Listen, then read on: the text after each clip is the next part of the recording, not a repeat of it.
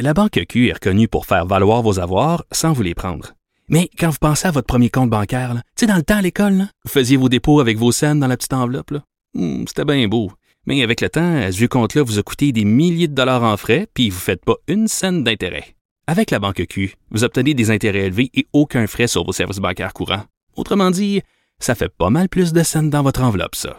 Banque Q. Faites valoir vos avoirs. Visitez banqueq.ca pour en savoir plus. Guérin. Cube Radio.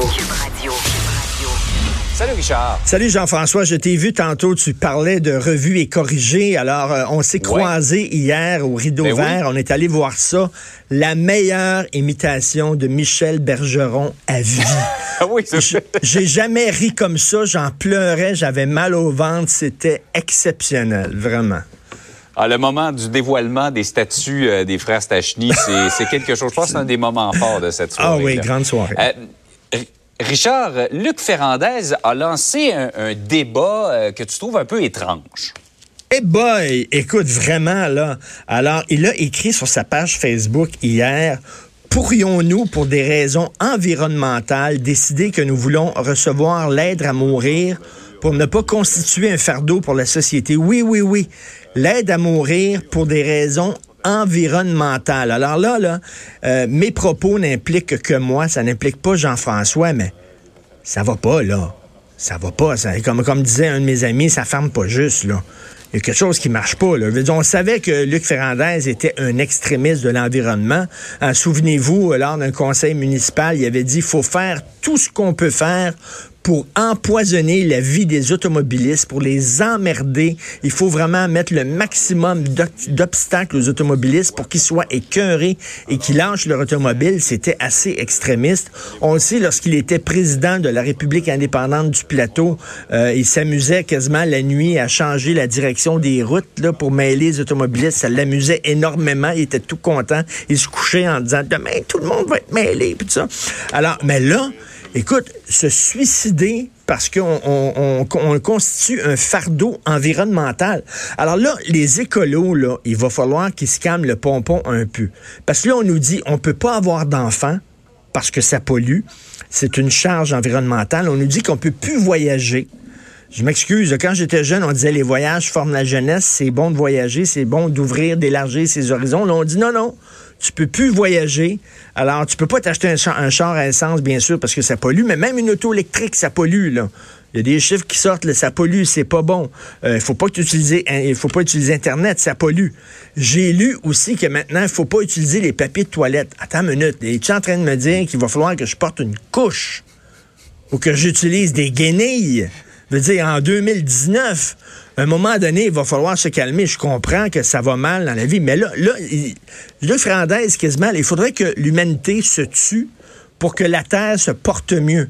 Sauf qu'on veut une Terre qui est propre et qui est le fun pour qu'on puisse vivre dessus. Ben là, vraiment, là, euh, c'est assez particulier. Je trouve que ça banalise quand même le suicide. Je rappelle à M. Ferrandez qu'on dépense des sommes assez importantes pour dire le suicide n'est pas une solution. Et là, lui, il voudrait qu'on se suicide pour des raisons environnementales. C'est assez particulier. Les, les réactions ont été très, très fortes hier sur les médias sociaux. Il va falloir qu'il s'explique un peu sur ses comprends. propos. là. Ben là. Probablement qu'il aura à le faire dans les prochains jours. Ben, Par ailleurs, euh, Richard, on revient sur ce débat. Est-ce que la juge en chef de la Cour d'appel qui va avoir à statuer sur la loi 21 euh, doit se récuser euh, parce que selon certains, ben, le jupon dépasse. hein? Ben, le jupon, la burqa dépasse, là. Alors, et- tu vas voir, tu vas voir, écoute, Jean-François, une image très simple. Tu vas voir un match canadien Bruins, puis l'arbitre en chef porte le chandail des Bruins de Boston. Tu vas te dire, attends une minute, là, c'est parce qu'il manque d'objectivité. C'est ça qui arrive, là. Il y a des gens qui, des opposants à la loi 21 qui ont contesté devant les tribunaux. Euh, ils ont perdu, sont allés en cours d'appel. Et là, il y a une juge, Mme Nicole Duval-Essler, qui se penche sur la validité de la loi 21. Sauf que elle n'est pas objective du tout. On s'attend d'une juge qu'elle soit objective, qu'elle écoute les deux côtés et après ça qu'elle prenne position après une période de réflexion. Et là, elle, elle a dit euh, que c'est écrit dans la loi que cette loi-là, la loi 21, s'attaque euh, spécifiquement aux musulmanes, ce qui est faux. C'est tous les signes religieux qui sont interdits, les hommes avec les kippas, les hommes avec les turbans, les crucifix, etc. C'est pas vrai que ça, ça ne vise que les musulmanes. Elle dit, euh, elle dit que les gens, la loi 21, c'est une allergie c'est une allergie visuelle aux signes religieux. Donc, elle est en train de dire que les opposants, euh, c'est-à-dire que les, adeptes de la loi 21, ceux qui appuient la, loi 21, souffrent d'une maladie qui sont allergiques aux signes religieux. Je m'excuse, mais là, son jupon dépasse. Et là, le 10 décembre, euh, non, récemment, là, euh, récemment, elle, a pris, elle a pris la parole devant un regroupement de juristes qui est opposé à la loi 21. Donc, elle le dit elle-même où elle se situait. Et là, il y a Frédéric Bastien, qui est un historien, et il y a aussi Mme Louise Mayou, qui est une militante pro-laïcité, qui est une professeure au cégep Dawson. Tous les deux ont porté plainte en disant, ben, écoutez, là, elle manque totalement d'objectivité, elle doit se récuser, elle doit être, euh, se retirer, on doit mettre une autre juge. Donc, les plaintes sont au Conseil de la magistrature. On va voir ce qu'ils vont faire avec ça.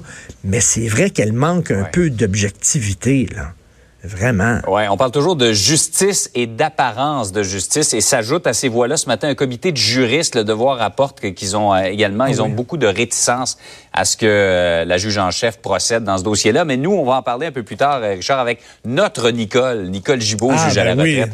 va venir nous faire part de sa position entre 9 et 10 Ah, t'as d'écouter ça. Ce matin, je riais encore de l'imitation de Michel Bergeron. C'était incroyable. Salut. C'était très fort. bonne journée. Salut. Salut.